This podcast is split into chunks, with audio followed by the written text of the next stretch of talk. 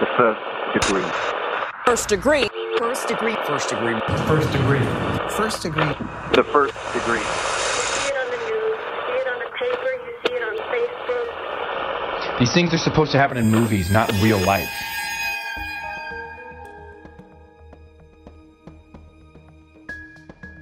And I'm like, you did it. How could, and now, I mean, the guy that's there and in court is not the guy, I mean, it's the body, the face of the guy I knew, but it's not the guy I knew. The guy I knew that was a friend, he couldn't have done this. So the monster he turned into after his child was born that could hurt his wife, that could murder this poor defenseless woman is not the guy I knew. Hey guys, welcome to the First Degree, the true crime podcast that you might end up on. My name is Jac Vanek. I'm sitting across from Alexis Linkletter and next to Billy Jensen. And today we have a teleprompter that we're reading off of for our episode. And I feel, well, it's not a teleprompter. It is. it's essentially a teleprompter. It's a computer screen, but it makes me feel a little bit more profesh while we sit in Alexis's apartment. Listen, I'm doing redecorating. I feel like we're in an office right now. Do you? Yes. Do you?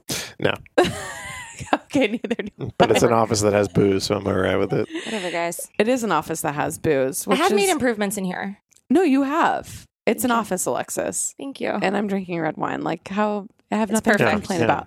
Um, you guys have been giving us all of the reviews and ratings on Apple Podcasts, and we would like you to continue because you can win some first degree merch. So please get out there and give us a five star review. I just read one that says Jac Vanek is the best, and it really made my day. I read no mention of either of you. right. I read. Oh, I'm not going to say it because it just perpetuates because Yeah. people stick up for me and then I have to read it. and- Don't do it. Don't. Thanks don't for do sticking that. up for me, everyone. But Yeah. I've had enough. And we and we also have our super secret Facebook group, which Yep. is at four thousand members, and you can join and and we we all comment in there. We you you see our witty repartee in there, and then because we're we're all friends with you, we're, all friends, with the friends firsties. You know, we there was a very nice thing that somebody said in our Facebook group where I mean, if you've been in any Facebook group before, you know that they can go to shit really easily. oh yeah, And people fight and shit goes crazy. And uh, one of our firsties was talking about how pleasant our Facebook group is, and I really Yeah. appreciate that. we don't have any drama. We try to No. make it like a nice, a nice place for people to talk about. we true want to yes, we want to see where the we're at four thousand now. Wh- wh- Where's what's the, break? tipping What's the point? tipping point there? Yeah. So I mean, at Lady Gang, we're almost at 30k, and the tipping point That's has not crazy. happened yeah, yet. Yeah, so that's so, great. so you never know. Um, okay, Billy, what day is it? I love this day. Oh God, It's National Name Your Car Day. oh, Did you name your car as a teenager? I name my car now. what is Okay. it? Lucifer. Oh, that's a cool name. Wow, that's very close to the uh, my my. It's like Lex Lucifer.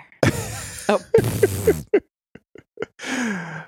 what's your car my day? no, the, I I haven't uh, I've not named my current car, uh, but my first car, which was a 1988 black Nissan Pathfinder, was named Lucretia after the Sisters of Mercy song. Oh, Lucretia just sounds like a. It sounds like secretion, Ew. doesn't it? yes, very much. yeah. Did your first car have a name? It. I had my. I did, and I can't remember. I keep thinking Gertrude, but Gertrude was the name of my mannequin. It was. I remember Gertrude. Yeah, I she had was she Pink was defaced. She Yeah. ended up getting like painted on and drawn on like a, weird things drawn on it by She- by random people. at yeah our by random people at her house. Yes, Gertrude did get defaced a little bit. Yeah. I don't know where she is today, but anyways, my car was not named. Hmm. It's Or no, also it was. I just don't remember the name. right. uh, it's also Balloons Around the World Day Boring. because who doesn't love a balloon? I They're bad for the environment. yeah, I'm allergic to balloons. Oh my god, you guys are no fun. But it's also World No Alcohol Day, which really does Whoa, we not. we are not celebrating. not that. apply that. participating So in that. nope. And it's- Sorry. It's also um Phileas Fogg's Wogger Day, but I don't know understand what any of that means. Those are funny sounds you made. Do you, Billy? No, I don't know. Well, I don't know. that sounds like something It from the sounds like some weird Hogwarts language, you know. well, it has hot air balloons, so I'm assuming it has to do. I think with I think It's it might probably be German. I think it might be something sim- similar to the balloons around the world day. like the inventor of the hot air Yeah, balloons maybe name. something along those lines. Um. Okay. Well, if you want to hear us bullshit around a little bit later, we're gonna kill some time after the show. So make sure to stick around to hear us talk about. Various things. you seemed super excited. Various things. If you could only see Alexis's face when she said that. Various things. I've had a really tiresome day. you have. I can tell. I think everybody feels it. Sorry, Billy. All right. Well, that's enough of that. So let's turn down the lights. and turn up your anxiety. because this could be you.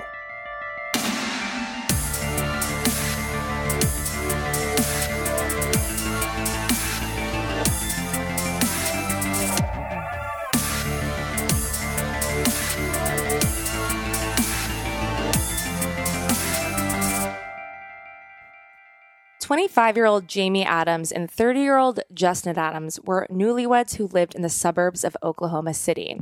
So the pair were like your average, you know, mid 20s, early 30s couple. They were trying to figure it out. They were parenting Jaymie's four kids that were aged between infant and seven years old. They were from a previous marriage. And they were excitedly expecting their first child together. And Jaymie was around eight weeks pregnant. So it was around December, and the Christmas holidays were approaching, and Jaymie apparently loved Christmas. She loved decorating, she loved wrapping, gift giving, the works, making cookies, caroling, Santa, Rudolph, you name it, she loved it. So this couple had a lot to be excited about. And Justin had just returned home from basic training after enlisting with the National Guard. His active duties had not yet started, so he would be home with his family through the holidays, which is something they were all super excited about.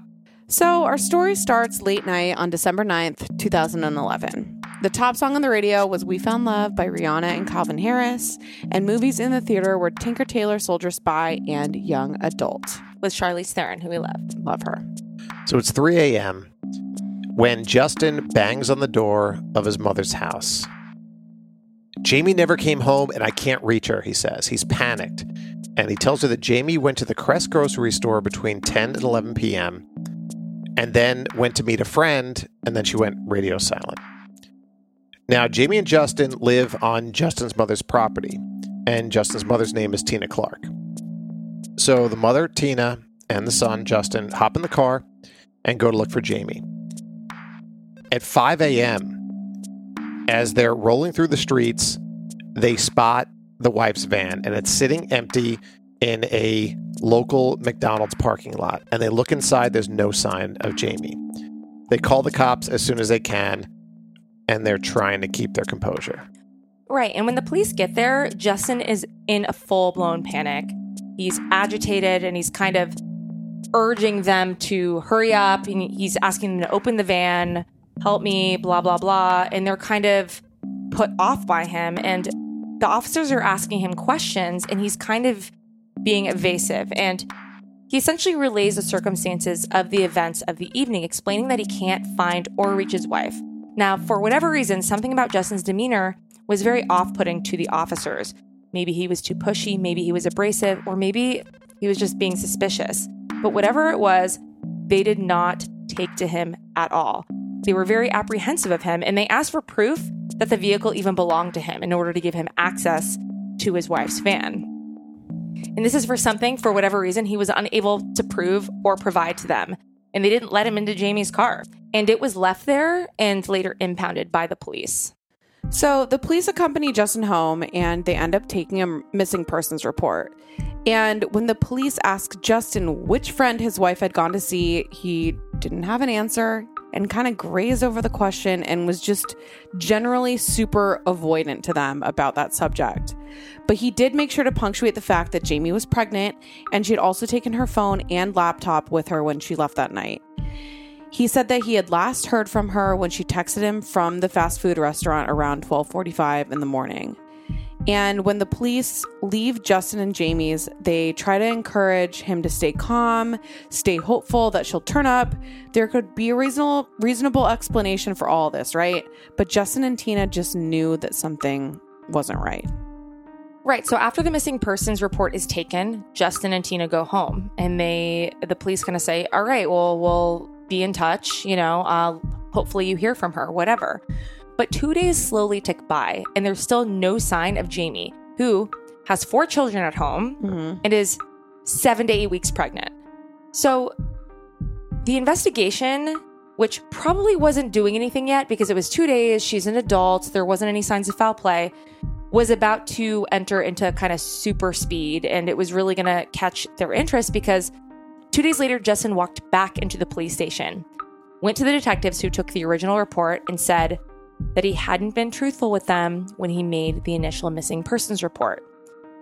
The police aren't totally shocked because they could tell that he was being evasive and avoidant during their initial contact with him. So he tells them that he said, the whole story about Jaymie going to the grocery store and meeting a friend was not true. It was a lie. What Jaymie was really heading out to do that night was meet a client for sex. Jaymie was a sex worker. And his gut instinct was to lie to them in an effort to protect her and I'm sure on some level protect himself, not only from the potential legal retribution, but he also didn't want police to be judgmental of his wife or anyone else for that matter. So, as it turns out, the fact that Jaymie had dabbled in sex work wasn't a total shock to either Justin or his mother, Tina. In fact, many years back, Tina had worked in law enforcement and she had been the one to tell her son to omit the fact that she was a sex worker to the police when he was making the missing persons report because she said that if the cops knew that Jaymie was a sex worker, they wouldn't put forth any effort to find her. And that's the reason why he said, that's why I lied. Mm-hmm. You know, that's why I didn't tell you the truth. I mean, and it's tr- true. Totally It's makes t- sense. completely It's- true. it's Uh, true, yeah, and it's- yeah. it's kind Which of is unfortunate, but it's true. Yeah. Yeah. it's it's very unfortunate, but it's smart that his mom would have told her that because if he was like, "Oh yeah, my wife's a sec- sex worker," they could have very well been like, mm, Well, then she it's a high risk job. That's Yeah. on her. Yeah. You know, that's and I think the setting in this case, I think the fact that it's the suburbs of Oklahoma is something that we have to remind ourselves of throughout this episode. It's like half of this is going to be because they want to solve the case, and half of it is this the judgmental sort of like elitist attitude about this whole thing yeah, emanates throughout. Yeah. So here's what Justin tells the police. He says that that night, Jaymie had actually gone to a motel in Norman to meet a client that she'd met on Craigslist. And what Jaymie would do is advertise her services as a massage therapist. But Justin said he also that she also engaged in sex work. The final text that Justin received that night uh, that Jaymie went missing was that she was meeting another client just before midnight on December 9th at the McDonald's in Midwest City. Which is where her van was found. Right. And he then received one more text from her saying that the client never showed up. And that was the last he heard from her. Okay, so there's a lot of stuff to unpack here. So we're going to press pause on the investigation and give a little background info on Jaymie and Justin. So the two of them were engaged in a swinger type of a lifestyle and participated in these kinds of activities together. But the fact that Jaymie was a sex worker was something that was somewhat recent and was done out of financial necessity. So the pair were at this point in their lives in a dire financial state because even though Justin had finished his National Guard training, he hadn't started yet. He hadn't been assigned to a position. So there was no money coming into the household. And they've got four kids, two adults, and one on the way. So they were actually forced into moving into a mobile home on Justin's mom's property. And her name, again, is Tina. So they had all these kids, mounting expenses. And Christmas was coming, and this was Jaymie's favorite holiday. And they really didn't want their kids to wake up Christmas morning with nothing. So it's unclear, and nobody really knows whose idea the sex working was.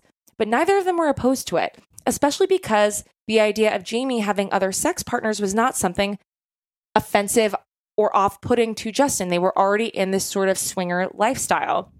And uh, it was something they both were on par with. And I, you know, um, and the mom, Tina, who's Justin's mom, had only found out about the sex work by accident when the couple once left their laptop open and saw a Craigslist posting that they had made together.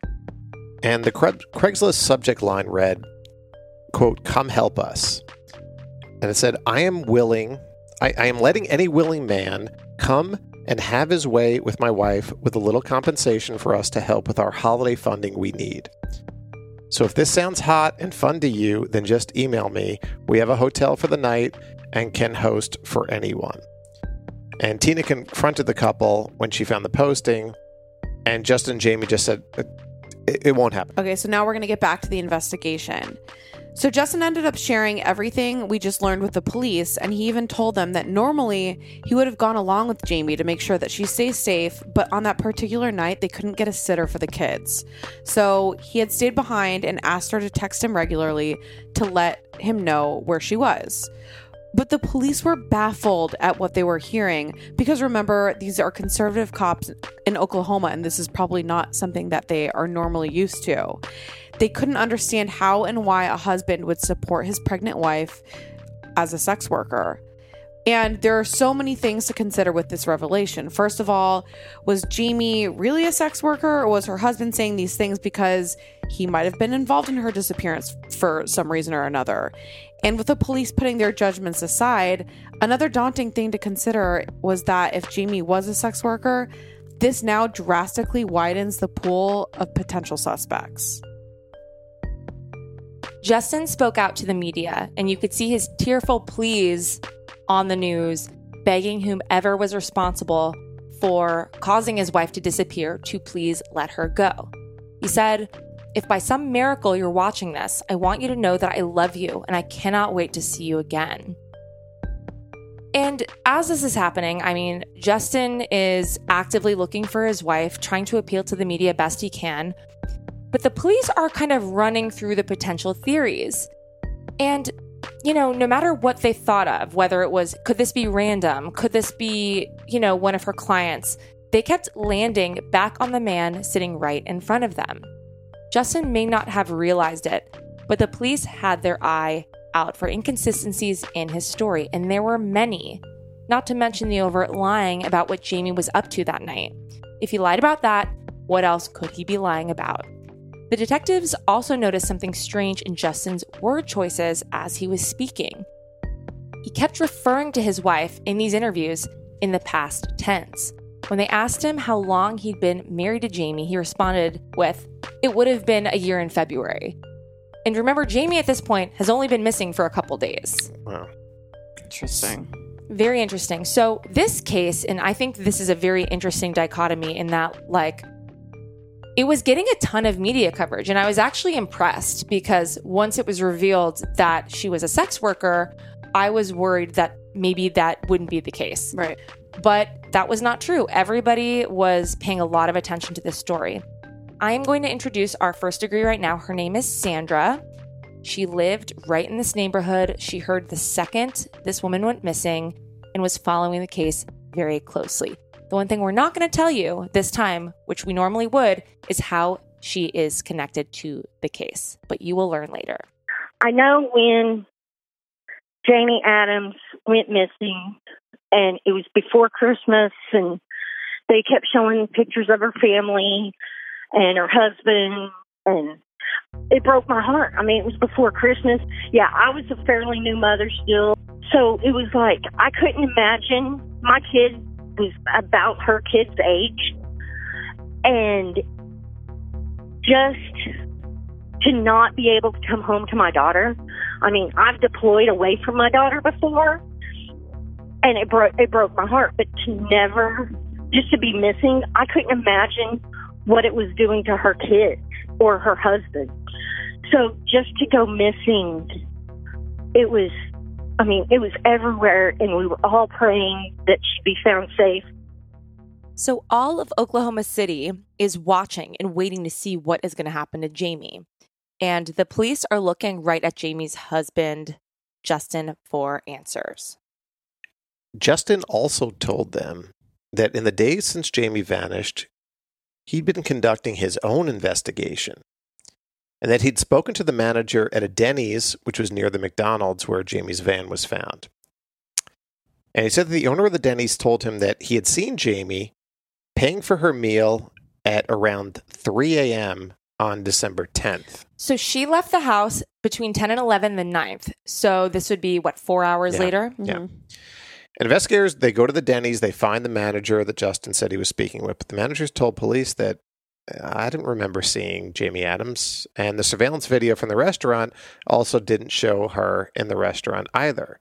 So this is really weird. Is this another lie, or is it some misunderstanding? So the police then tow Jaymie's van from the McDonald's parking lot and it's searched. And they find Jaymie's cell phone inside her tan 2004 Chrysler van. Justin, who is being fully cooperative, surrenders his phone to the police as well, and cell phone data for both Jaymie and Justin are pulled and poured over. And there are many things that the police are able to glean after they are reviewed. And the first thing they now knew conclusively was that Justin was not lying about the sex work. Jaymie had conversed with four clients that night, and now luckily the police had names and con- contact info for these men. But the thing that was the most glaring about the cell phone data was that it seemed to directly contradict Justin's story. In fact, the two phones had actually been together for the entire evening. And this is a really big thing because if Justin had been with Jaymie's phone all night, he must know more than he was letting on to the police. Or worse, he might have been the reason for Jaymie's disappearance. Right. So these are big revelations. The police have marching orders. Number one, contact and clear the four Craigslist clients Jaymie had conversed with that night. But to them, keeping an eye on Justin was actually a top priority because it was seeming more and more likely to them that he was involved somehow. Each of the four clients all kind of have alibis, and there are no red flags that are raised. I mean, soliciting sex work is against the law in Oklahoma. So they're not denying that, but there was nothing out of the ordinary that stood out to them immediately when they spoke to these men. So at this point, once they talked to them, nothing standing out as crazy alarming, they decide to focus all of their efforts entirely on their prime suspect. Yeah, and if you think it already looks bad for Justin, it's about to get worse. So it turns out the couple did not have a perfect marriage. Turns out that two months before Jaymie disappeared, Jaymie reported to the police that Justin had actually assaulted her. Jaymie and three of her children were taken to a women's shelter in Norman two months before she disappeared. No paperwork was filed about this incident because the pair reconciled. But the police also did more digging and they learned that Justin actually had a $100,000 life insurance policy out on Jaymie. And as soon as Jaymie was determined to be officially dead, Justin would be in line for that 100,000K payout. Right. And it's even crazier when a week after Jaymie vanished, Justin was seen around town with another young woman. He was seeing someone and had a new girlfriend, and this was just a week after Jaymie went missing. It is not a good look. It's not a good look. And, you know, um, meanwhile, Jaymie, it's not that Jaymie's been found dead. I mean, She's Jaymie's missing missing. Yeah. She's two months pregnant. And with every week that goes by, I mean, that gestation period goes on too. And everybody's worried now. I mean, it's been six days since she vanished. There's no sign of her, no activity on her bank accounts. Police start to increase the very real possibility that she could be deceased, especially given the fact, like I said, that she was pregnant. No money, no car, no phone, nothing on her person, none of her personal items. They feared the worst, but remained cautiously hopeful. So, six days after Jaymie's disappearance, they're leaning on Justin. And Justin says, "Uh, I'll take a polygraph test. And here are the results. He was found to be deceptive when he was asked, Do you know your wife's whereabouts? Not good. The only thing that Justin has on his side right now, because we've got all of these things they're piling on top of him, the only thing that he has is that there's no tangible proof that any harm has come to Jaymie. She is missing. That's it. There's no body, there's no blood evidence, there's no crime scene, there's nothing. But that was all about to change. Bikers using the dirt track at Southwest 59 and Douglas called police at about 1 p.m. on a Saturday after finding a woman's body near Lake Stanley Draper, and this was on the outskirts of the Tinker Air Force Base.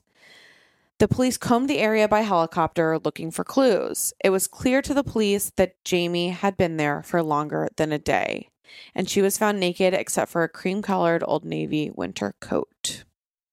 So, our first degree Sandra was watching the news of this discovery in horror because she was following the story closely. It was a huge local news story. And beyond that, she was familiar with this area because she had enlisted in the Air Force and had served at the Tinker Air Force Base for a number of years. And for her, all of this was just way too close for comfort. And then when she was found um, at Lake Draper, it was, you know, what happened, and it was the unknown. And then it kind of went away, not went away, but kind of, oh, they found her. She was she had died and had been killed. Well, I didn't think about it much after that. After after her being found, it wasn't kind of forefront. And this is something that we all do. We focus on the news stories that are front and center, and then they fall away and a new one comes and takes its place. It's sad, especially because there are real people associated with these cases, of course, but unfortunately, it's the way humans are and the way our media is too. So, back to the case. As soon as Jaymie's body was found, she went in for an autopsy. Jaymie's autopsy revealed some troubling injuries, and this is just a warning, they are gruesome. So, heads up on that. So, Jaymie had been killed by multiple stab wounds, 29 in total. There were, there were overlying stab wounds on the back. There were two. There were multiple sharp force trauma stabs to the head, five to the neck, two to the front torso, and 18 in her back. There were defensive wounds on her hands, blunt force trauma to her head, with the resultant fracture on the lower jaw into three pieces, and subarachnoid hemorrhage on the ventral aspect of the brain.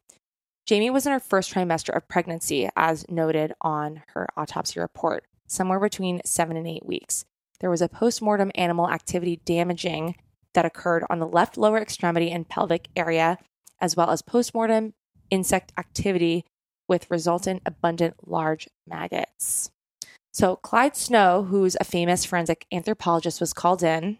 He worked on the Gacy case in the Alfred P. Murrah Federal Building bombing. And basically, what they were trying to have him do is look at the insects that were present to help come up with a time of death to try to establish a timeline to see if it aligned with the accounts of Mm-hmm. those involved in the investigation. and you know the discovery this this had been a huge media story in the area and everybody was hoping that she'd be found safe she wasn't found safe everybody became you know a dark pallor like went over the community and obviously it was especially devastating for the family and for the children justin appeared not only heartbroken but really rattled by the news the family started making funeral arrangements and Justin is preparing to bury his wife, but the police were making plans too. They were making plans to make an arrest. They were, and police chose the day of Jaymie's burial to arrest her husband, Justin. And the arrest of Justin did not come as a surprise to anybody who was paying attention. Yeah, I, I remember when they when it first was still happening and they had found her. I mean, just like the cops, we all kind of looked toward the husband. Why would she go out? And he had already claimed that she had been on a sex worker through Craigslist. And then when she was found, we're like, but you let her. So, and it was just kind of everything coming through the news was like him and his mom couldn't keep their story straight. Oh, I get. I, I thought they should have gotten the husband and the mom, and they kind of were done with it. I think that's when I really just kind of quit paying attention because I was like, they're going to get him. It's the husband for sure. And they had charged the husband, And even though they had an arrest in this case now, and that was getting some of the news attention, they were really focusing on just the one thing in the media. So, as the case is unfolding, the media is focusing on the sex work. And, but we were able to find other things about Jaymie. So, Jaymie had a blog called The Sound of Creativity. In her profile, Jaymie describes herself as, quote, a wife and a mother to three wonderful sons. I'm a college student chasing a medical dream, and I have a creative heart. I enjoy, I enjoy crochet. My sewing machine is a dear friend, and Mod Podge is my new favorite toy. I hope to produce an income doing the things I love. End quote. Jaymie also had a Facebook page, which has since been deleted, where she posted many photos of the many, quote, birthday beanies that she crocheted that benefited the American Cancer Society.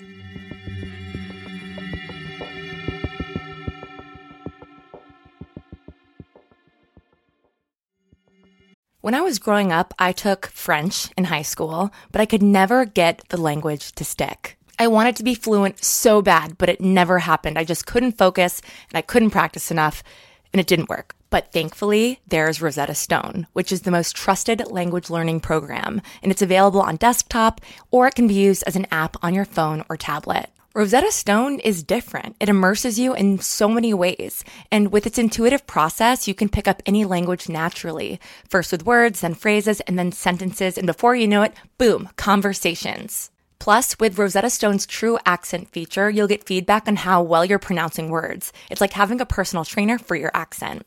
Don't put off learning that language. There's no better time than right now to get started. For a very limited time, the first degree listeners can get Rosetta Stone's lifetime membership for 50% off. Visit rosettastone.com slash first. That's 50% off unlimited access to 25 language courses for the rest of your life. Redeem your 50% off at rosettastone.com slash first today.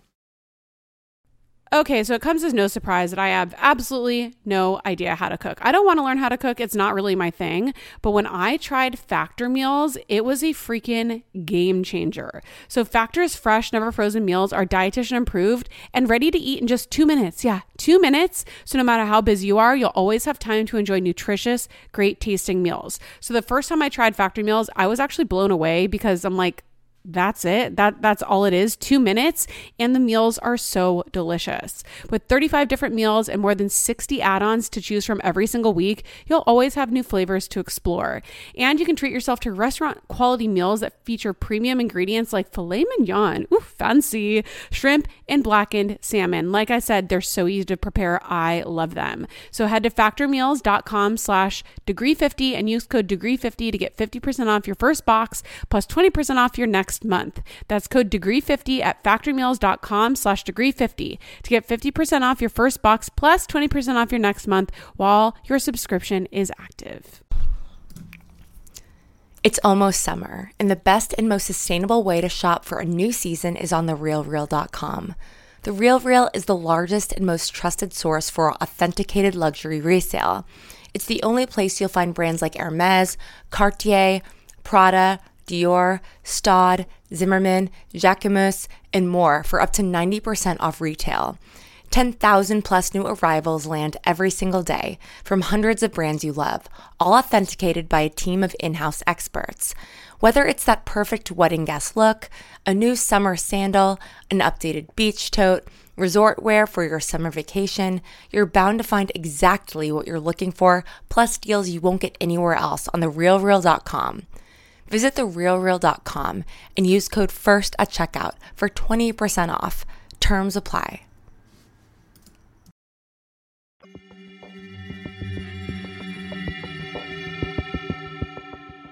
All right, so there's something that the police had not at least addressed publicly. Or at least, even when you're examining all of the evidence they have against Justin right now, it's something that hasn't come into account. It's it's interesting. I mean, this is a crime. The crime scene was not where the body was found. Um, and it was a very violent stabbing with 29 stab wounds.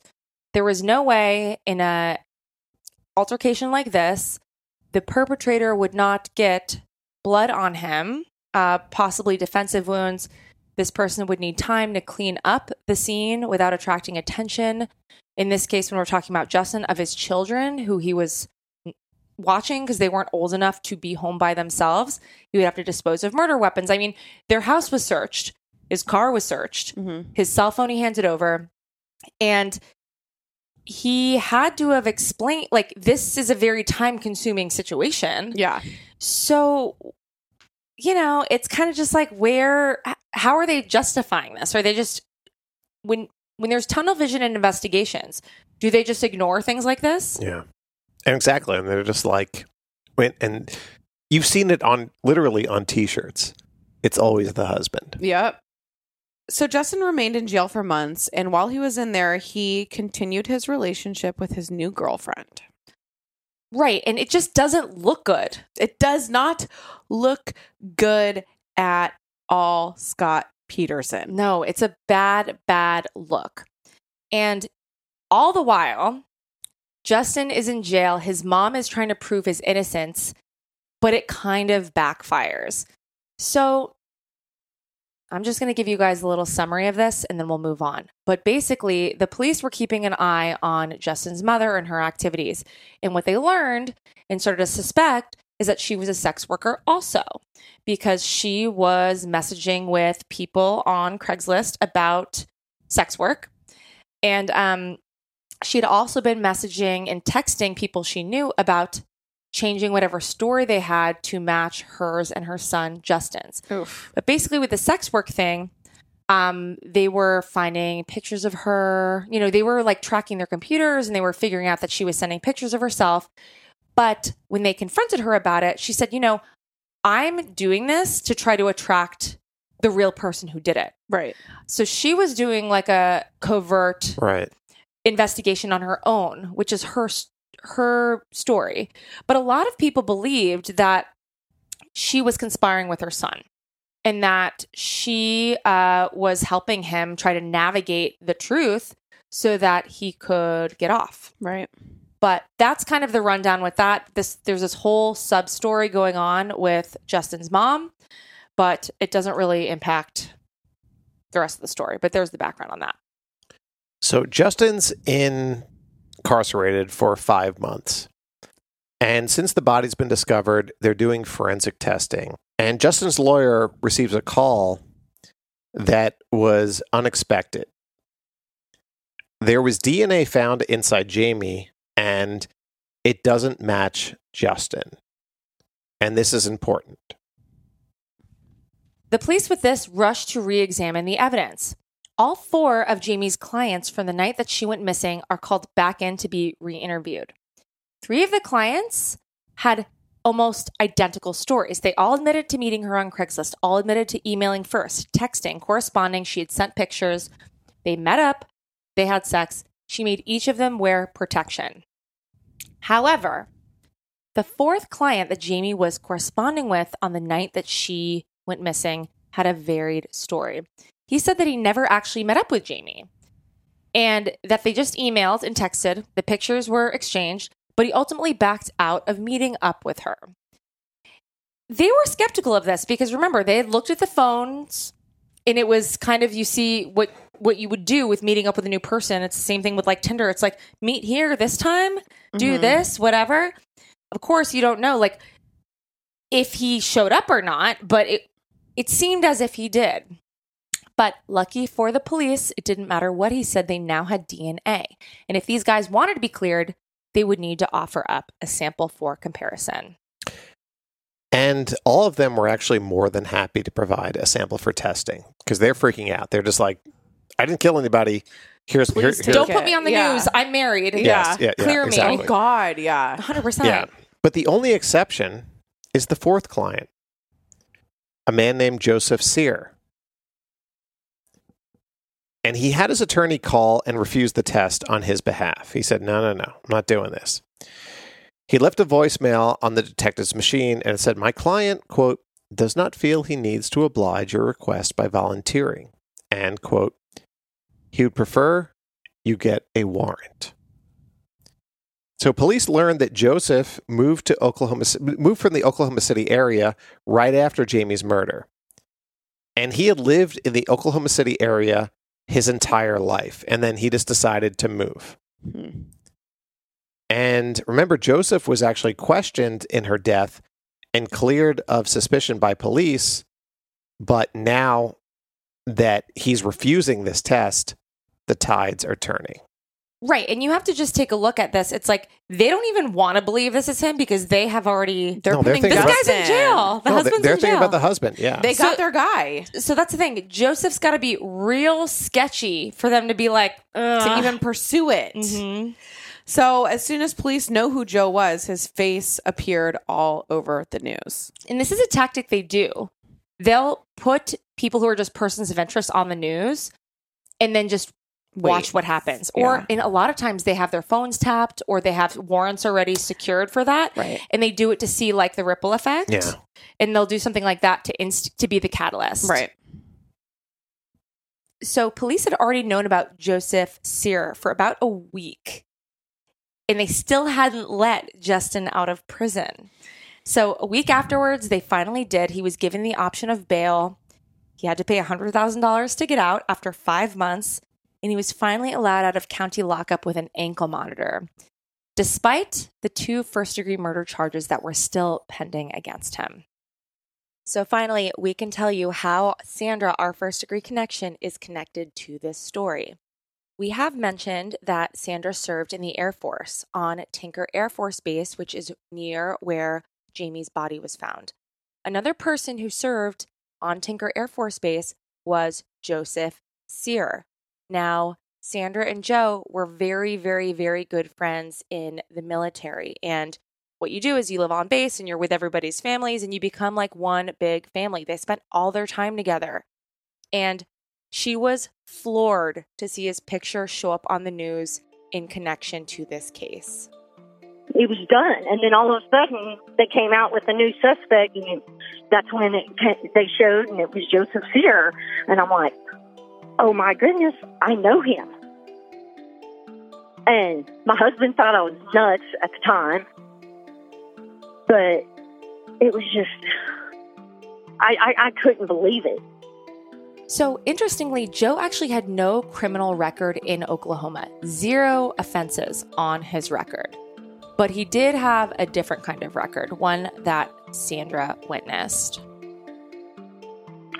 when I first met him, he was the, like the sweetest guy you'd ever meet. He was just very helpful, and I'm just a little girl trying to be a mechanic with all these big guys.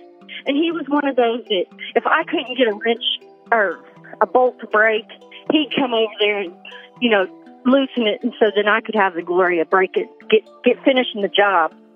So, just a side note, they worked as mechanics in the Air Force and worked on the planes together. and he was always the sweetest person to me. I know there were several times night benders out drinking. He would, you know, make sure that nothing happened to me personally. Um, there were several times that he made sure I got home okay to my apartment, and never once did he, you know, ever give me like the heebie-jeebies I call them. I never felt in fear of him. But the sweet, helpful Joe that Sandra knew disappeared once he got married. And his wife's name was Anne, and she was in the Air Force too.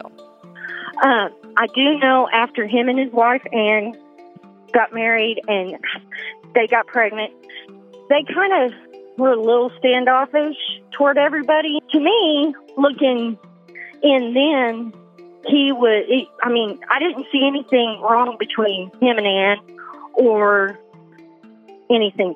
Now I see uh, how controlling he was toward her. Um, I do do know several times while they were married that she would have to call on her supervisors because he apparently had been abusive at home. I know a couple times she had come in. This is more after she had had the baby. He, she had come in, and I you could tell that something just wasn't right. Toward the end of their marriage, he had gotten very aggressive, even in the in the shop working. Uh, he wasn't that kind, same kind of happy-go-lucky, you know, you know, break the bolt loose for me type of guy. He was, it was his way, and that's how it was going to be. So, did I fear for myself with him? No, but I know Anne. They had pulled separated them a couple times and put her in like base housing to separate them because they were having issues. And they kept it real hush hush around the base.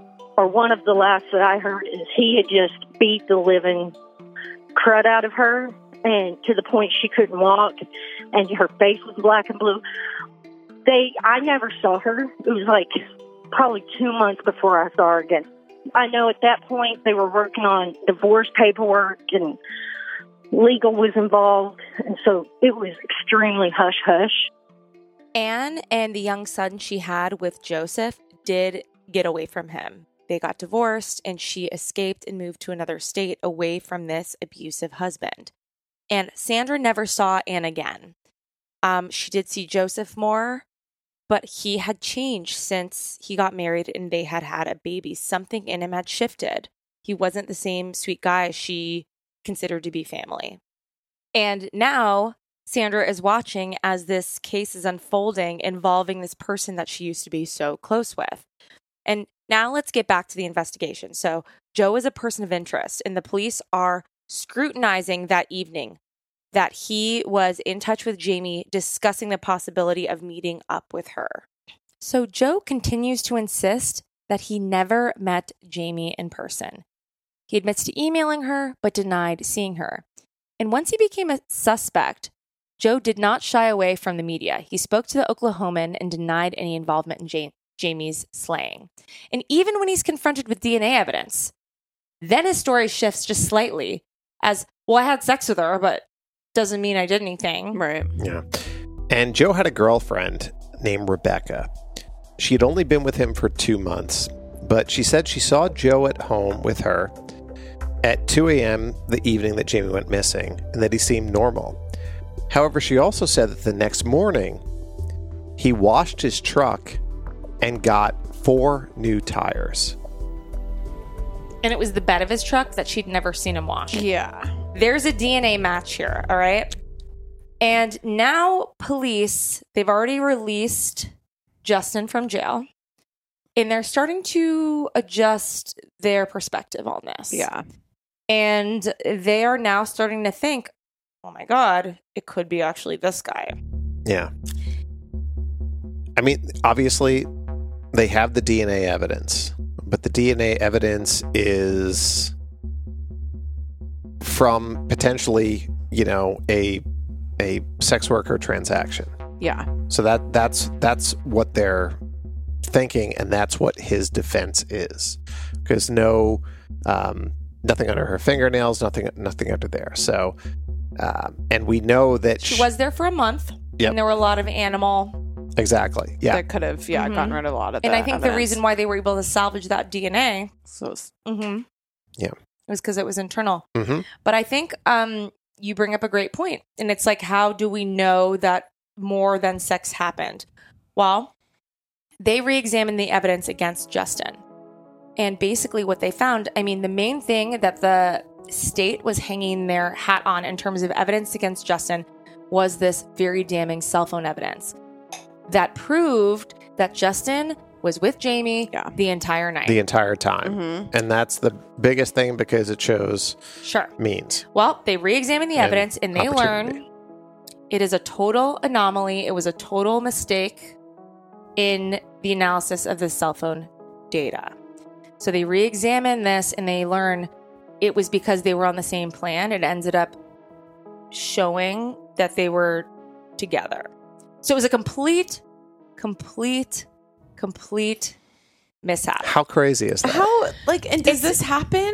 So it's not that crazy. Jacqueline and I were talking about this where this happened with Adnan in the case, in the uh, serial case, because basically what was revealed is that, and I can't recall whether it was ingoing or outgoing, but there was a clause in his cell phone p- bill that was basically said either ingoing or outgoing cannot be relied upon in terms of Location of where it's location. Exactly.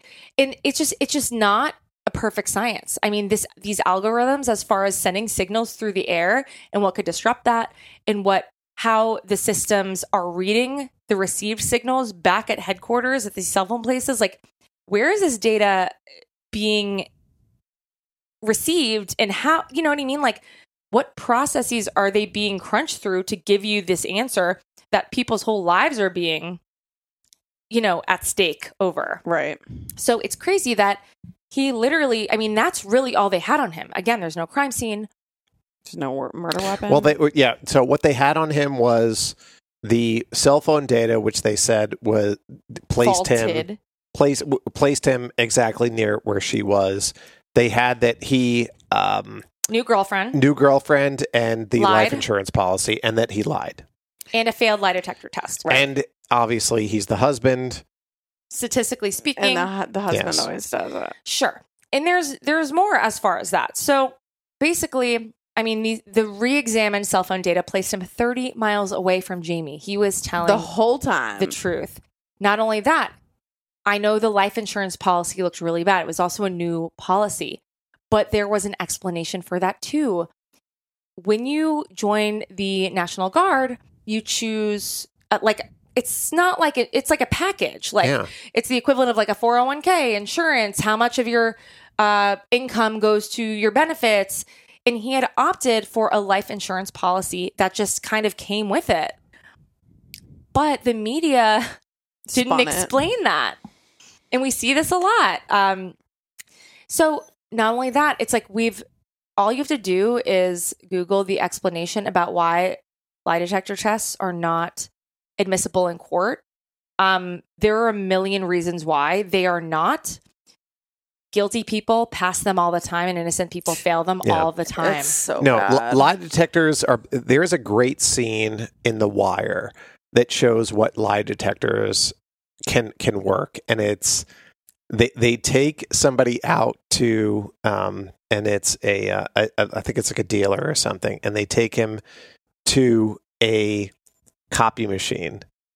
And they have him sort of say something on top of the copy machine, and then, you know, they have already uploaded or, or put in a piece of paper, and the piece of paper will say lie or truth. That's what it is about. It's about the, the lie detector at the end of the day is a a it's a catalyst to make them act a certain way. Yes, Yeah. it's it's a tool. It's it's just one of the tools that they're able to use within that process of, of bluffing. Yes, exactly. Well, but the That's thing all is, it is. also with like a lie detector te- test works more on personality type than it does on how truthful or lying you're being. Sociopaths will just pass. Pass it all the time. yeah, Mhm. OJ, I think would pass a lie detector Ah, test. one million percent. Any Yeah. psychopath He's- would. Well, because it essentially uh, assesses stress. Stress. So But how stressed would you be if you're being convicted for murder and then you're put under a lie well, detector it's a baseline. test? The idea is that like you're at a certain stress when you come in. If you're being questioned, you're already stressed. Right.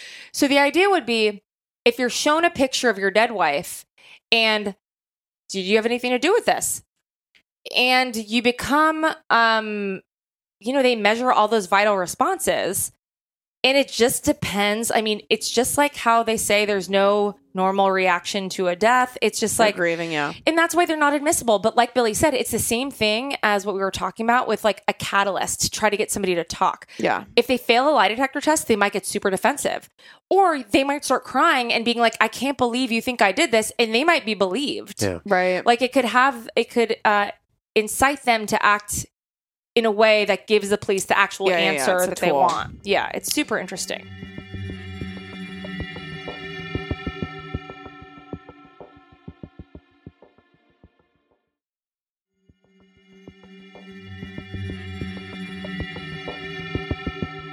So after all of that and the cell phone data, all of that, Joe is finally arrested and charged with two counts of murder for Jaymie and her unborn baby. when they finally linked it to the Craigslist and the prostitution, and then came out with the John that had killed her, and it was Joseph. I was like, I worked with him. How could how could he have done this? I mean, I used to hang out with him. I couldn't believe it. I was like, they've got the wrong guy. There's no way. Because at first, all I could think of was the guy that would help me and how friendly he was, not the guy that I knew at the very end of our friendship. Uh, the one that, you know, abused his wife and uh, was just that standoffish type of person. So it was it was shocking, and I, I was I thought they had the wrong person. I was like, "There's no way this guy could have done this." Not the guy I knew, and I wasn't ever. I mean, nowhere near close to were we anything but friends. So I don't know if that's why I didn't see it in him, or if it was just me being young and ignorant that I didn't see the signs, which now I see as like big red glowing orbs right in front of my face. I just know he had co- completely did a for 180 and went from being a nice guy, but he was just that. You looked at him and you were like, "No, I'm not going to mess with him. He doesn't look like he's having a good day." Toward the end, he wasn't anybody I would have. You know, he was completely different. And Sandra is left to reconcile the fact that one of her closest friends in the military stole the life of Jaymie Adams in this very ruthless way. And I mean, she was pregnant and a mother of four. now as a mom, it was I, I couldn't believe it. I mean, I'm a crime kind of junkie, and I watch all the drama cop shows, even though I know they're false, but still the interesting thing to me. Read the books. To be found like that in real life, I mean, that it just I it was horrific. I you know, I felt so bad for her. So the thing is, back to what's happening in the case. So Justin has been released from jail. Um because they have a new suspect who they've arrested and they've got a lot of evidence against. And you'd think, you know, people watching are thinking he's just going to be completely let go and let off the hook and then maybe even get an apology from police, given that he spent five months in jail. But there's more. And here's the kicker this all sounds like good news for Justin, but his murder charges weren't dropped. Rather, they were downgraded to first degree manslaughter. And the reason is because he was complicit with Jaymie's sex work, which ultimately led to her death. And the police's reasoning was that he aided and abetted his wife in acts of prostitution. And this is the legal terminology. Yes. We don't refer to this as such, mm-hmm. but this was what was documented in the complaint. Yes, legally. And that she was participating in criminal misconduct that resulted in her death. And this is fucking crazy because it's like the police are refusing to acknowledge that they fucked up. And Justin ended up pleading guilty to the charge and he was sentenced to 10 years of probation. Right, because we think about what happened. I mean, his fears, not the exact fears he was afraid of. He was afraid you won't look for Jaymie if I tell you the truth. Right. But when he told the truth, it was like it was you. now dude. it's you. Yeah. And Oh, uh, he's like damned if he does, damned if not he only doesn't. that, I mean, they've got four kids, and they threw him in jail for five months. He was going to go to the National Guard. I mean, I'm not saying he was like Bill Gates, but like Yeah. he was still young. He was 30. That's plenty of time to do whatever you need to do. Yeah. He had just done basic training, and then they threw him in jail after they lost after he lost his wife and his unborn kid. It's a nightmare. And you know, to just I've seen this in a couple other cases where they're like, we're not going to say sorry. You still broke the law, and we're sticking to it Yeah. because they don't. You know what it is? They don't agree with their lifestyle. Um, and we talked to Sandra about this. I mean, she explained how conservative this part of Oklahoma is. It's very conservative. And I think I was baffled and impressed the entire time I was researching this case because she did get so much media attention. They gave a ton of resources to try to find out who did it. But at the same time, there was this like air of just Judgment. yeah, where it's like you're not going to let this dude go after what you put him through, you're Yeah. going to charge him? And it's like, yeah, because you know what? We don't agree with you, quote unquote, letting your wife, even though she can do whatever she wants, and it was her choice to do Yeah, sex work. Fucking ass backwards. We that? don't believe, like, we don't agree. Like, your swingers, you know, that's why they did it. They, Yeah. they just look down on them. Yeah. And it's not fair. Like, the law is supposed to be unbiased. And I know That, that's, yeah, that is one of the most biased things I've ever seen. Yeah, I mean, really, dude, you have to charge him with se- manslaughter. That's a huge deal. Yeah. So the case against Joe was based on more than just that DNA. The police reviewed Joe's phone records and learned that he had in fact met up with Jaymie. So that's another lie that they caught him in. And the police also learned that he tried to sell his truck within the weeks after Jaymie went missing. He was also the last person to exchange a message with Jaymie before she went silent. And there was also the history of domestic violence with his wife and also in past relationships. And the jury in his trial, they were shown where Jaymie's mutilated corpse was discovered. And they were shown the gruesome pictures of where she was discovered and Jaymie's stab covered body. So, like we said, the trial, as far as the defense, was focusing on the fact that just because his semen was found inside of Jaymie does not mean he was the one to kill her. But now the police were focusing, and when I say the police, I mean the state, were focusing on the fact that Joe had lied to police about meeting Jaymie so many times and lied to them about so many things. But so did Justin. Yeah. So the things that they're using in all of these situations, it doesn't always mean the person is guilty. Unfortunately for Joe, this whole DNA thing um, is not really on his side. Not to mention, they also had proof, which I cannot find, but they had proof Joe used Jaymie's cell phone after she was deceased in an attempt to cover his tracks.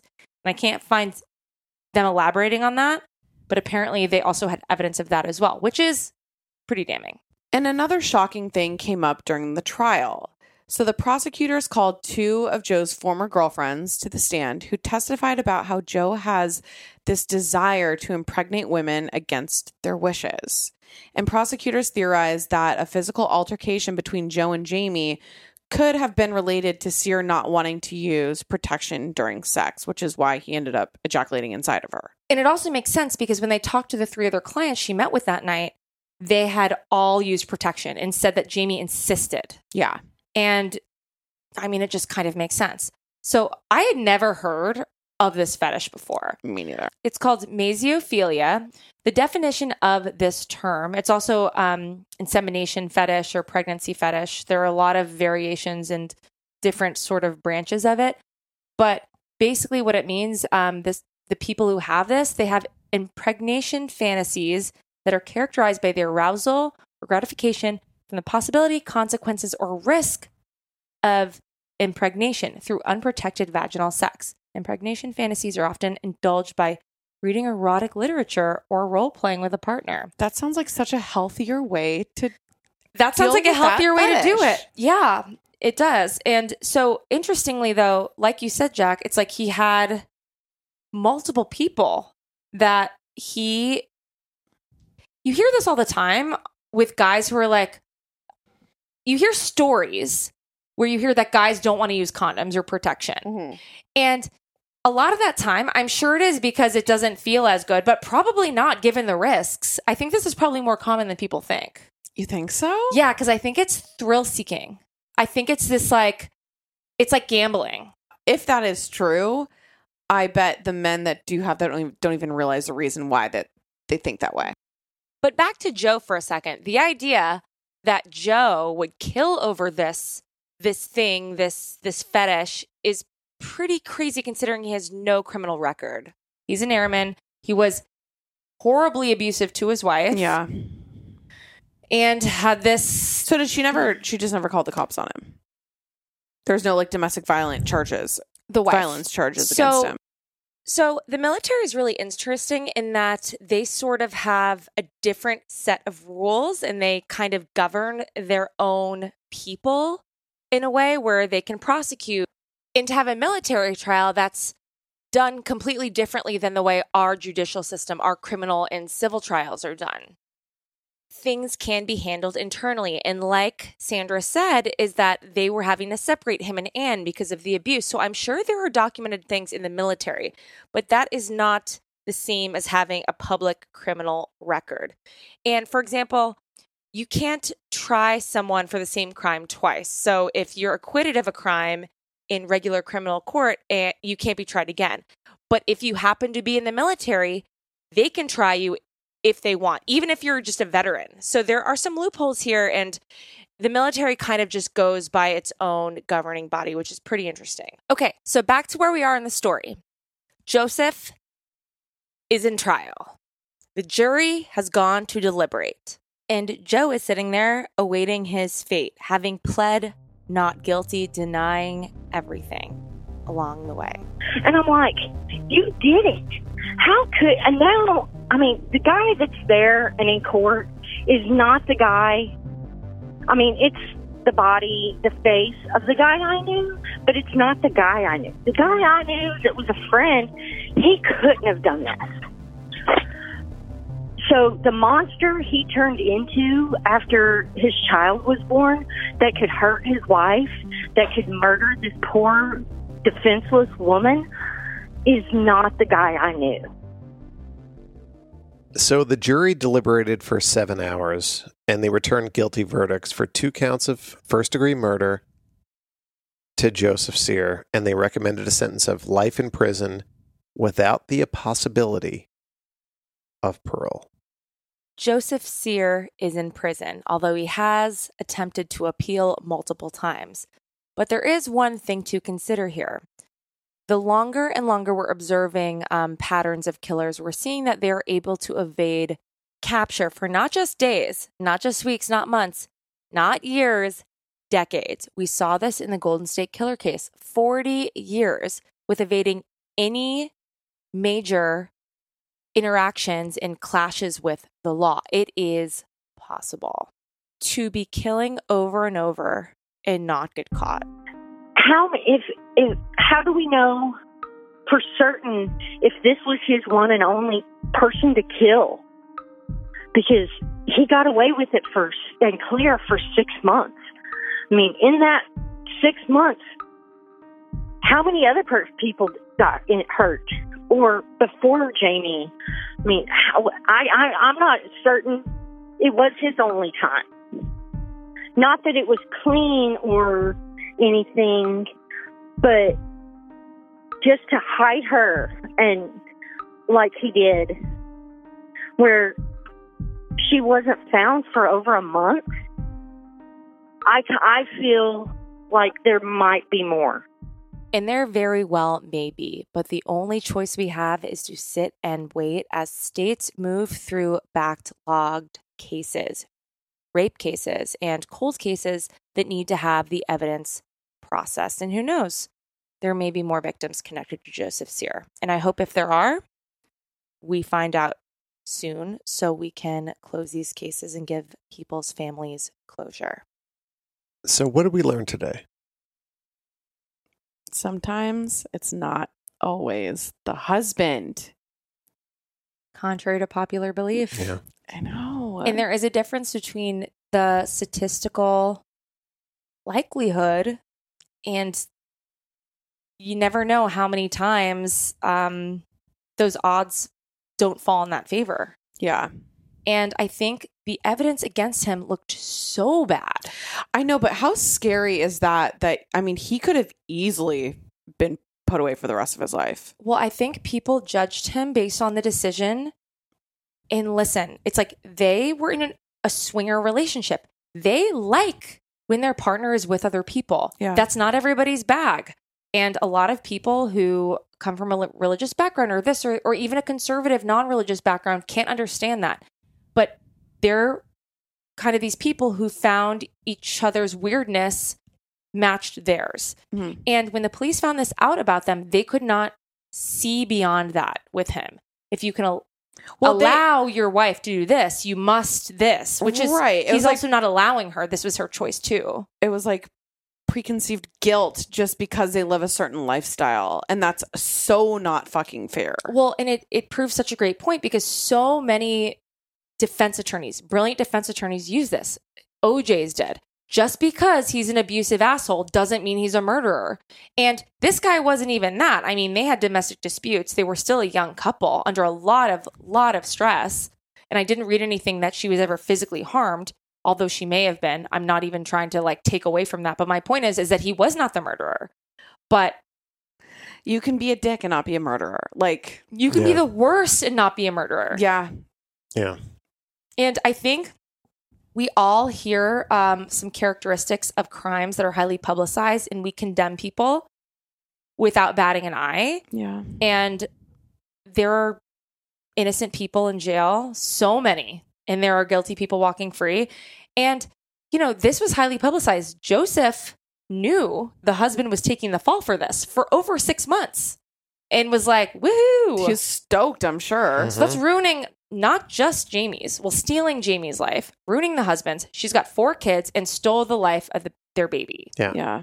And he was like, all right, cool. And leaving leaving town too, skipping town. Yeah, he's the scum of the earth. Fucking dick. So take it all with a grain of salt. Do your own research. Well, yeah, don't jump to conclusions when you see something on the media either, because they're going to run with whatever story they want to run with, Check- with whatever angle they want to deal it with. and check your biases. It's like biases are fine in your personal life. You don't want to be friends with someone who does XYZ because you won't be able to hold your tongue. That is your right. But uh, the justice system is not for you to Yeah. put your beliefs on someone to make judgments about their character. Yes, and that's not only the justice system; that's also uh, media too. Yeah. and media has to check their biases when they are uh, reporting on cases, and just lay out the facts, and also pick stories that not necessarily um, play into the whole ideal victim scenario. Yeah. Right. And it's like, I couldn't find anything about Jaymie other than what I could find is her ex husband talking shit about her in I'm an article. sure. I'm sure. What I couldn't find is the crocheting. A friend of hers had to do, you know, like a memorial thing to be like, I didn't even know what she did. Everyone focused on the sex work. Well, that's the thing. It's like, and then people are going to see. It's like, yeah, you know, blonde, white, pretty, attractive woman who was a sex worker and a swinger. But it's like, and she also did these charitable, amazing things and was a mother and a and a wife And a human. And that's that. That's what makes me so mad is when people get diminished down to like their least attractive characteristic to said media outlet. right. It's like you can't reduce people to the thing that you don't, Don't like. like. No, and you can't. Re- yes, and you can never reduce people to. It, it goes for everything in life. You can't reduce people to just what they do for um, a living, and then it all it all flows down for the media. But it's it's the way that we characterize people, and that's one of the things that I fight with every day when I'm working with victims' families. Is that you know if somebody had a had a good job or they were a cheerleader, whatever, that's always going to go to the top of the media spectrum and then everything else goes to the bottom. It makes me really sick. And I think we forget this through this episode. Jaymie was 25. I- I'm just really sad that this happened to her. And she didn't deserve the No. negative commentary. Yeah. Um, I feel really bad for her husband. Yeah. Poor guy. And ultimately, she didn't deserve what happened to her. No, of course not. Well, Sandra, thank you so much for alerting me to this story. I this is like our favorite thing. I had we never would have come across this one. no. And how did Sandra find us? Sandra emailed us. Sandra emailed us. So if anybody else is connected to a murderer and wants to tell us your story and your connection, then email us at hello at the first degree podcast.com. Especially these important stories. Yeah. This this we don't always get taught something, but we had an unsuspected ending. I mean, this person who seemed guilty as all hell was innocent. Yeah. and this woman who was per- portrayed as not as deep as she is, like she's a lot more than that. Yeah. Right. And, and it's a message for journalists out there that don't just go to the common denominator. Don't just go to what people do. And what's dig easy. into dig in, yes, dig into who the people are yeah. for fuck's sake. She was knitting hats for babies with cancer. That's who she is. Yeah.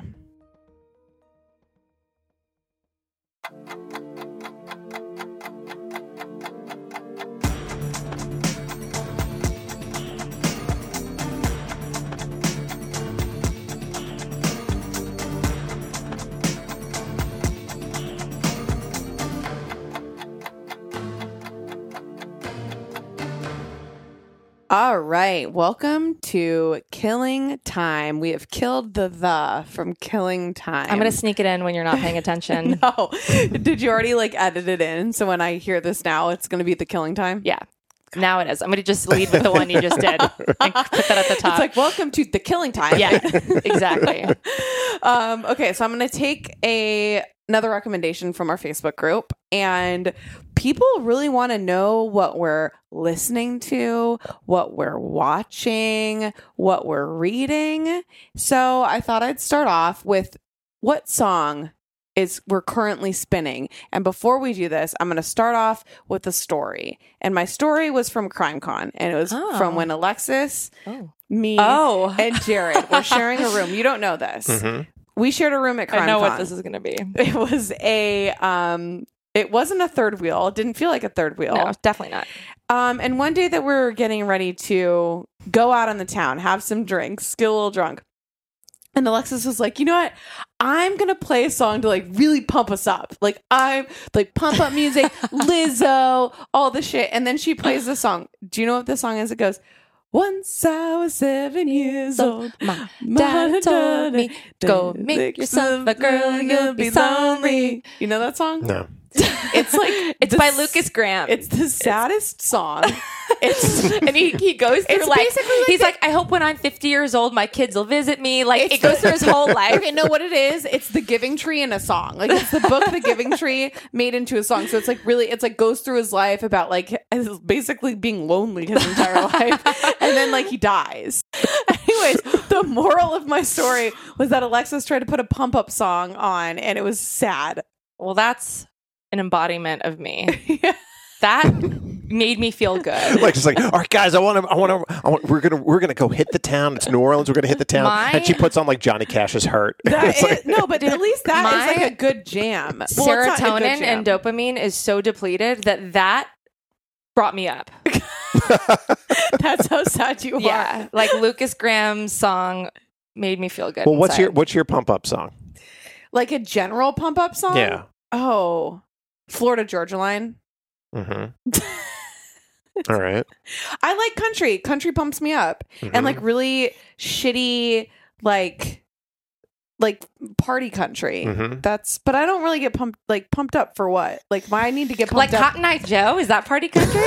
Kinda. I love Cotton Eye Joe. But like I think of a pump up song as like you're gonna go out at night, but I don't go out at night.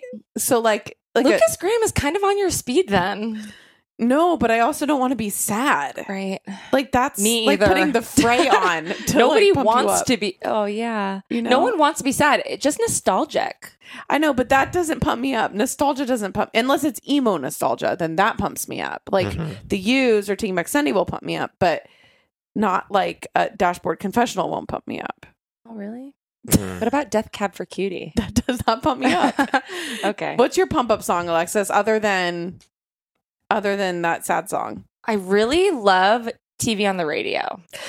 TV on the radio pumps me. Wolf like me, TV on the radio. DLZ? DLZ, TV on the radio.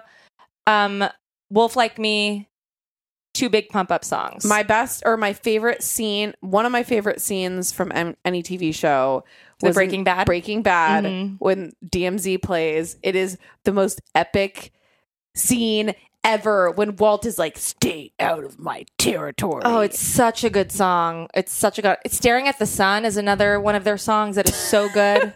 I could just go on and on. Billy. What are your pump up songs? Let's see. How you like me now by the Heavy. You guys don't know that song? I know it. You do sing it. How you like me now? Yeah, it's good. Oh, I don't like that song. Is that a current song? No. I mean, it's fairly current for Uh-uh. the yeah. You know, Helter Skelter. I'll put on to pump me up. I wouldn't consider it. The pump up song. you guys' ideas of pump up songs are odd. I actually have a. This is this is a um I also like. Busta Rhymes. a little a little insight into, into myself. I I have a a a 10 song playlist called Walk Over Dreams that I created whenever I have to like um, walk out of a meeting that um, that I know is not going to go anywhere and then I put it on and How You Like Me Now is one of the first songs on that. so you play you play this playlist after a meeting goes bad. not really after a meeting goes bad. It's every listen. The thing about Hollywood is every meeting goes wonderful. It's amazing. Oh yeah. And then really what you were there for is the free water. Really? Because that's it. That's all you really get out of is free water because 99.9% of those you're not getting anything out of it. You know what's so funny? I've realized that's how my the weight that I put into meetings is zero. Zero. Zero. Like it could be the best meeting I've ever gotten in my entire life, and I do, there the care is none. yes. Zero. Yes. Zero cares. What are you doing all over there, Alexis? I'm looking for my USB so I could back up our uh, after show Oh, and not lose it. that would be good. I didn't know anyone would know that I was doing that. well, you know when you move around, it's very distracting for the other the I- two of us here. I'm a highly distracting person. you are a very highly distracting person. Yeah. So, well, what do you uh, as far as what I'm listening to now, I'm listening to the Maine.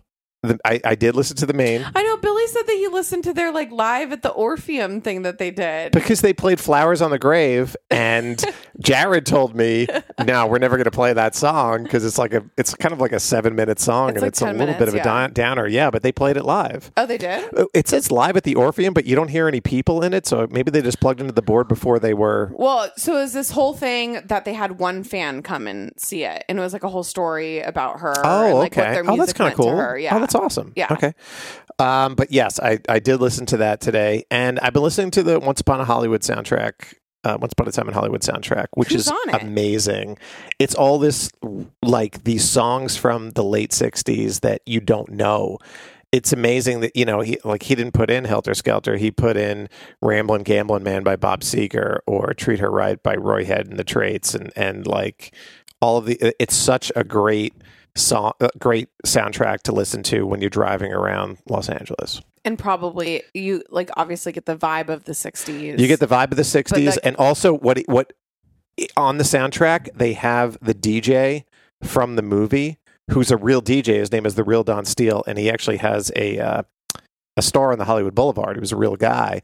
And they have him doing commercials and everything within the soundtrack. So he's doing commercials for mug root beer Oh, and for cool. and for like tanning butter and all this like weird stuff. Tanning butter. Yeah, tanning butter. yeah, ta Tanya tanning butter. It's the uh, and it has no sunscreen in it. This is what he says. He's like, the only thing between you and the sun is uh, cocoa butter and uh, oil, and a little bit of lava smoke. And he said, it'll be there's nothing between you and the sun, and you'll burn a little bit, but that's okay. Right. yeah, that's the '60s. That's a spirit. Um, my current song that I have been jamming, and I've been jamming it a little less than I was before because before it was like a hundred times a day. Is oh my god, what's his fucking name? Oh my god, it's the my emo revival song. I'll do mine in the meantime. You do yours, I'll think of it. I'm really loving Brother Tiger, High Tide. Have Uh, you guys heard it? Nope. So good, so vibey. And then, don't make fun of me, Noah Cyrus has a really good song Really? called July that is like super different than Miley. It's kind of like folky, depressy, sing songy. Hmm. And I love it. I'll check it out. And then the next one after that, it's Brother Tiger, that, and then a day to, day to remember if it means a lot to you on my playlist. Hell yeah. That's one of my favorite songs of all time. Wait, is that an old song? a day to remember? Yeah. If it means a lot to you, I don't. I mean, I'd know it if it's I the one it. where it's like la la la la. oh yeah, yeah, yeah. So good. I love a day to Me too. Okay, then that goes back to my song. Okay, so I posted about this on Instagram. Machine Gun Kelly has a song. It came out in June. I heard about it late, but it's with Yungblud, who's Halsey's boyfriend. Mhm. It's called I Think I'm Okay, and then Travis Barker drums. It is the most emo nostalgia song in the world, but it's new. But it it makes me feel like I'm 15 years old, like falling in love with the band for the first time. That's awesome. It- and I have not. I think I'm okay. I think I'm okay. Yeah, All right. I have not. Oh, You can't play a lot of I'm it. sorry. We can't play all of it. We can only play a little bit of it. Sorry, I didn't mean to do that. um no but machine gun kelly like used to be on warped tour and stuff so Yeah. it's like kind of connected to it but i don't know what it is about the song it doesn't it sounds like a bunch of different band like it sounds like the Used. it sounds a little bit like blink 182 sounds a little bit like Taking Back sunday it's like a little bit of everything but the way that it makes me feel is the most like I don't know. I feel like I'm little- I feel like I'm a little kid again. It's nostalgic and exciting and amazing, and I'm obsessed with it. And I smoked weed the night that I heard the song for the first time and I watched every single YouTube video of them performing it ever. Like probably 30 of them. Jac's a fan. I'm a huge fan. That's awesome. All right, I just added it to my. And what I do is on Spotify is I make a playlist every month. So do I. Yeah, Do you have like a thing in your calendar to remind yourself to do that? yeah. It's called it's called the first day of the month. You do that on the first of every month? Yeah. I Well, and then I add to it th- throughout the month. but Yeah. So good. I'm Yeah. not disciplined in any way. Yeah. I try to, but then mine ended up being like January, March, Mhm. July, and then I just. but I also little use the release radar and I use the the um the daily the, the weekly playlist Yeah, that they you just make put all me. your Yep, favorites in yep. there. and then whatever they they send to me, I, I make. Just make your own playlist. Yeah, You were living He is living. Okay, well, we killed some time. we did. We killed enough time. the time. Go listen to our songs. Listen to that Machine Gun Kelly song to all my uh, retired or not so retired emo kids. TV on the radio, Wolf Like Me is my life anthem. It's the move. What? The one from Breaking Bad, too. Oh, I thought you were going to say, and of course, once I was seven years old. Oh, yeah, Lukas Graham. if you want to feel alive. I can't listen to that song without thinking of you. Thank you. Like, what the By the way, fuck uh, are you doing? Dude, I played it when I was driving through Bosnia too, and my mom was like, "What is wrong with you?" I was like, "You want to put on Sound of Music soundtrack and be a Von Trapp or some shit?" Oh my god, you have to it's like even the the vibe of it is It's just so so, weird. weird. It sounds like it should be in like a, a musical. Okay. It's so It's like, weird. Once I was seven years It's so old, weird. My mom, it, like it sounds like you should be like walking through like a, a fake city, Set. walking Right. by him. It's so weird. I don't know what I was. I was in a dark place. I had lost my luggage. That's right. That was I when had you no yeah, clothes at you had no. CrimeCon, no, underwear. I was a disgusting, sweaty freak the entire time. yeah, so you just had to like wallow in your emo ness. Yeah, and Jared's the only one who would let me complain about it. that's true. I was like, Jared, I need clothes. No, everyone else is And Jared, tired of hearing Ja- it. Jared was there writing songs about it. Yeah, Alexis kept wanting to go to Nordstrom Rack like 500 times. I'm like, I cannot be shopping at Nordstrom Rack in New Orleans right now. I'm like, I am. I'll see you later. I needed this. I had nothing. Fucking American Airlines. All right. All right. Well, we killed it. We killed it. we killed it. We need a better sign off. We'll figure it out Bye, Z. next Yeah. week. Forever.